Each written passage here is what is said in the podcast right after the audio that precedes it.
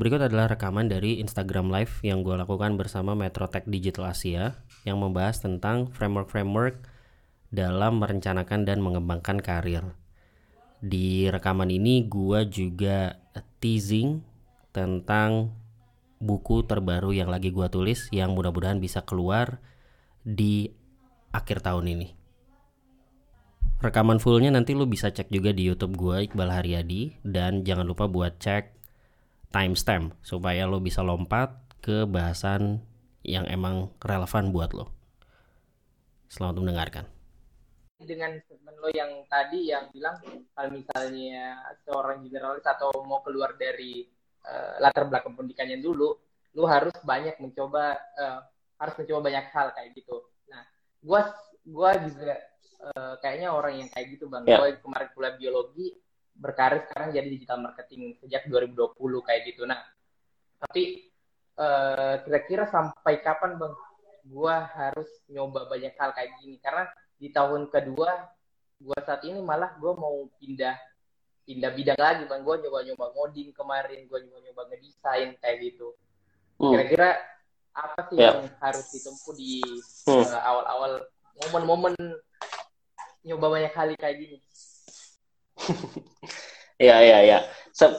Uh, ya pertanyaannya agak uh, susah dan kayaknya agak beda-beda setiap orang ya. Uh, tapi secara umum, um, kalau gue mungkin patokannya adalah uh, ya sampai uh, jadi gini. Satu sebenarnya prinsipnya ya lo Uh, jadi gini apa namanya masa depan dan apa yang kita jalani ini kan kita nggak ada yang tahu nggak ada yang tahu pasti nggak ada formulanya kan lo nggak lo nggak bisa tuh bikin formula yang kayak gue di sini dua tahun pasti gaji gue nanti akan naik sekali berapa kali lipat nilai gue kalau gue uh, apa apply ke mana pasti jadi segini dan segala macam. Tuh lo nggak bisa. Belum tentu kayak gitu. Tiba bisa tiba-tiba perusahaannya bangkrut atau apa kan ya udah selesai aja tuh semua rencana lo berantakan.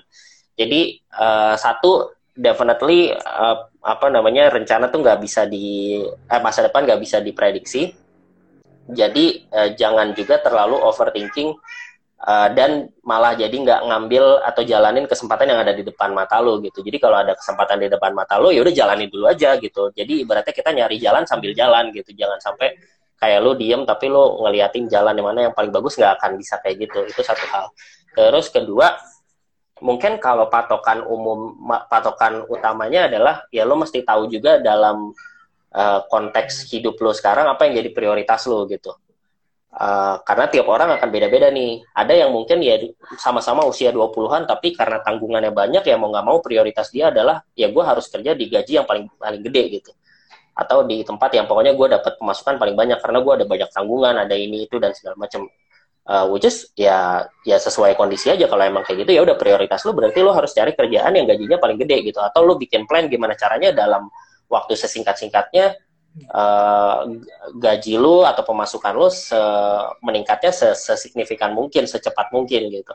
Tapi ada juga mungkin orang yang prioritasnya adalah ya mungkin dia nggak butuh-butuh gaji banget karena misalnya orang tua juga masih bisa masih bisa tinggal di rumah orang tua uh, dan segala macam ya mungkin lo punya prioritas untuk gue yang penting dapat mentor yang keren. Gue pernah kerja sama bos yang uh, ngasih gue banyak pengalaman. Ya berarti lo bis lo jadi bisa mengesampingkan gaji tuh. Nggak apa-apa deh gue kerjanya gajinya UMR misalnya. Tapi gue dapat bos gue kerja langsung sama CEO yang CEO ini ngasih gue exposure ke pengalaman yang kaya gitu.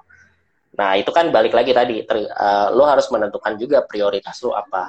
Nah ketika lo udah tahu prioritasnya baru poin ketiga adalah ya uh, lu ngeset uh, apa short term success kriteria dan long term uh, kriteria gitu sukses kriteria. Jadi kayak misalnya dalam dua tahun dengan prioritas gua uang ya gue pengen targetnya uh, gajinya naik sampai sekian nih misalnya gitu ya. Uh, kalau itu udah tercapai ya mungkin bisa jadi lo bisa ngerasa kayaknya gue mungkin saat ini gue dalemin aja dulu di sini deh nggak perlu nyoba hal baru lagi gitu. Uh, atau bisa jadi juga tadi kalau misalnya prioritas lo adalah dapat pengalaman dari uh, manajer yang berpengalaman ya mungkin lo jalan sampai sampai dia sampai gue ngerjain setidaknya tiga project uh, company ini yang paling paling besar gitu. Kalau lo udah ngerjain tiga project lo akan bisa ngerasa kayaknya gue udah cukup nih. Di sini gue bisa memutuskan apakah gue lanjut ke sini atau gue mau nyoba hal baru lagi gitu. Jadi uh, itu kayaknya ya yang gue bisa bayangkan hmm. yang mungkin bisa berarti jadi patokan konteks gitu. uh, tiap orang berarti ya. Dia tujuannya apa iya yeah. oke okay, oke okay. banget oke okay, bang banget jadi uh, eh, gue tertarik yeah. sama uh, yang lu bilang tadi banyak tadi nasihat-nasihat kalau misalnya uh, tergantung kondisi lo lu mau nyari apa di awal-awal mau nyari kita mau nyari mentor karena gue juga dari dulu hmm. pas gue lulus gue sebenarnya bingung mau nyari apa sebenarnya dulu uh, di samping disuruh uh, hmm. nyari kerja sama orang tua ya gue juga bingung sebenarnya uh, perlu ngeset gaji yang tinggi di awal kah atau sebenarnya kita nyari perusahaan yang uh, bakal oh, perusahaan yang besar kah atau perusahaan yang kecil-kecil dulu aja buat belajar atau kayak gimana gimana menurut lu bang? Hmm. Um, mungkin prinsipnya adalah yang yang jelas tidak ada satu jalan yang maksudnya kalau goal kita adalah karir kita berkembang dalam lima tahun dalam 10 tahun jalannya tuh nggak cuma satu gitu orang oh, kalau kalau patokannya adalah misalnya uh, pencapaian tertinggi adalah jadi CEO gitu ya kalau kita jadikan itu sebagai patokan jalan orang menuju CEO tuh beragam banget gitu ada yang emang dia kerja di perusahaan gede dulu, terus jadi bikin bisnis sendiri, bangkrut, atau, atau apa, terus apa, terus jadi CEO gitu. Ada juga yang beneran dari magang, kemudian kerja lama, jadi OB dulu, mungkin jadi apa, jadi apa, terus ujung-ujung jadi CEO. Ada juga yang mungkin kerja, uh, dia bikin bisnis dulu, bangkrut, kerja di perusahaan gak jelas, perusahaannya bangkrut, kerja di mana, kerja di mana, tahu-tahu jadi CEO gitu. Jadi kayak jalannya tuh beda-beda banget. Nah, gue mau menyatakan itu karena gue berhati-hati hmm, tidak ada jawaban yang berlaku untuk semua gitu nggak ada silver bullet gitu kalau lu kalau lu pengen melakukannya uh, ya pasti tiap orang beda-beda nah um, yang mungkin gue bisa sampaikan ada dua hal sih yang jadi fundamental ya. Ini kebetulan sebenarnya gue juga lagi nulis buku baru Vi. Uh, dan salah satunya bahas bahas soal ini bahas soal um, ya intinya gimana lo merencanakan um, merencanakan umur 20-an lo lah gitu memutuskan lo mau kerja di mana dan gimana berkembang dan segala macam gitulah uh, yang balik lagi sebenarnya karena nggak ada formulanya tapi at least kita bisa bisa me, merancang dan merencanakan polanya lah gitu. Nah yang pasti kan kalau kita anak muda nggak punya pengalaman kita nggak tahu kan. Kayak ya tadi lo bilang gue juga dulu kayak gitu gue nggak tahu nih. Gue harus mulai dari mana gue harus kerjain apa dan segala macam nah kalau gue prinsipnya dua satu atau fundamentalnya yang bisa gue sampaikan ada dua. Satu ya gue jalanin apa yang ada di depan mata gitu uh, intinya lu gerak lah gitu. Jangan sampai lu karena kebanyakan uh, mikir kebanyakan merencanakan uh, pengen tahu ini itu dan segala macam jadi malah nggak kerja gitu. Kayak udahlah nanti dulu deh gue nyari yang paling ideal dulu menurut gue nah itu menurut gue agak wasting time karena lo buang waktu untuk dapat pengalaman gitu kan. Ada waktu yang sebenarnya bisa lo pakai untuk lo dapat pengalaman apa pun pengalaman itu tapi nggak lo kerjakan karena lo terlalu merencanakan. Uh, ini bisa jadi orang beda-beda ya gue tipenya tapi nggak yang kayak gitu uh, itu satu. Nama yang kedua sebenarnya lo bisa coret-coret gitu. Menurut gue daripada pusing dan kebanyakan nanya ke orang lo bisa brainstorming sama diri lo sendiri gitu. Lo coret-coret. Ada beberapa framework atau keyword yang nanti teman-teman kalau dengar bisa dicatat dan dicari di Google gitu ya. Ada yang namanya Odyssey Plan. Uh, spellingnya tuh O D Y S S E Y kalau nggak salah. Odyssey Plan. Terus ada juga uh, keywordnya bisa dicatat A B Z Plan. A B Z Plan Uh, itu yang nulis adalah Reid Hoffman, co-founder LinkedIn. Dia punya buku uh, judulnya The Startup of You tentang membangun karir. Uh, terus ada juga buku uh, judulnya Designing Your Life. Ntar gue ambil. Uh, Designing Your Life. Ini bukunya. Uh, Designing Your Life, Build the Perfect Career Step by Step. Nah ini yang nulis tuh uh, desainer yang nulis itu desainer dan tesis buku dia intinya menurut dia hidup dan karir itu ya kayak produk desain gitu. Kayak lo mau ngedesain produk sebenarnya bisa di, bisa dibikin bisa direncanakan. Dan cara merencanakan ya salah satu uh, praktis yang dia tulis di sini tuh menarik menurut gua. Jadi lo luangkan waktu buat lo duduk terus lo bayangkan lima tahun ke depan kita bikin tiga skenario. Skenario satu adalah uh, apa jadinya hidup lo dalam lima tahun ke depan kalau lu stick dengan pekerjaan lu sekarang dan karir lu tuh naik pesat gitu. Jadi misalnya sekarang lu uh, di digital marketing lu punya agency gitu kan. Dalam lima tahun ke depan tuh kalau kalau dianggap semuanya berjalan dengan sangat lancar, lima tahun lagi akan kayak gimana menurut lo? Oh akan uh, apa? Gua agency gua akan uh, kantornya di Jakarta, kliennya ini itu ini itu dan segala macam. Nah lu tulis tuh gaji lo berapa dan lo bayangkan aja berimajinasi. Itu skenario satu. Skenario dua adalah apa jadinya hidup lo dalam lima tahun ke depan atau karir lo dalam lima tahun ke depan kalau lo mengerjakan uh, hal kedua yang pengen lo lakukan selain yang lo kerjakan sekarang. Jadi misalnya lo sekarang kerjaannya digital marketing, tapi itu sebenarnya dalam hati lo lo selalu kepikiran, gue kalau gue jadi uh, pelatih bola kayak gimana ya gitu, gue kayaknya pengen coba deh jadi pelatih bola misalnya gitu ya. Nah, lo bayangkan skenario dua nih, apa jadinya kalau hari ini lo langsung memutuskan, oke, okay, gue kejar karir gue sebagai pelatih bola gitu. Nah, habis itu skenario tiga lo tulis juga skenario tiga adalah lo bayangkan apa akan jadinya di hidup lo dalam lima tahun ke depan. Kalau hari ini, uh, kalau uh, uang dan waktu dan tempat bukan masalah buat lo, apa yang akan lo lakukan?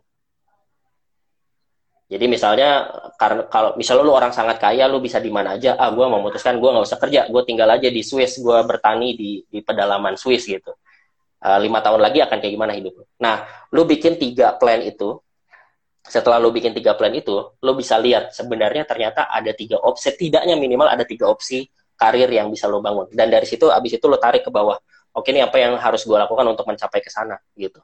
Nah, tapi praktis ini tidak hanya untuk kasih lihat bahwa ada tiga opsi. Bahkan lo nggak harus milih salah satu dari tiga opsi ini. Ini tuh praktisnya hanya untuk mengexercise ngasih ngebuka pikiran lo bahwa ada banyak hal yang bisa ada banyak opsi yang bisa gue bangun untuk karir gue gitu karena biasanya kata bukunya kalau orang udah praktis tiga bikin tiga skenario ini mereka akan ketemu skenario 4 skenario 5 yang ada di antara dua skenario gitu gila kebayang nggak? Jadi oh ternyata gue bisa nih.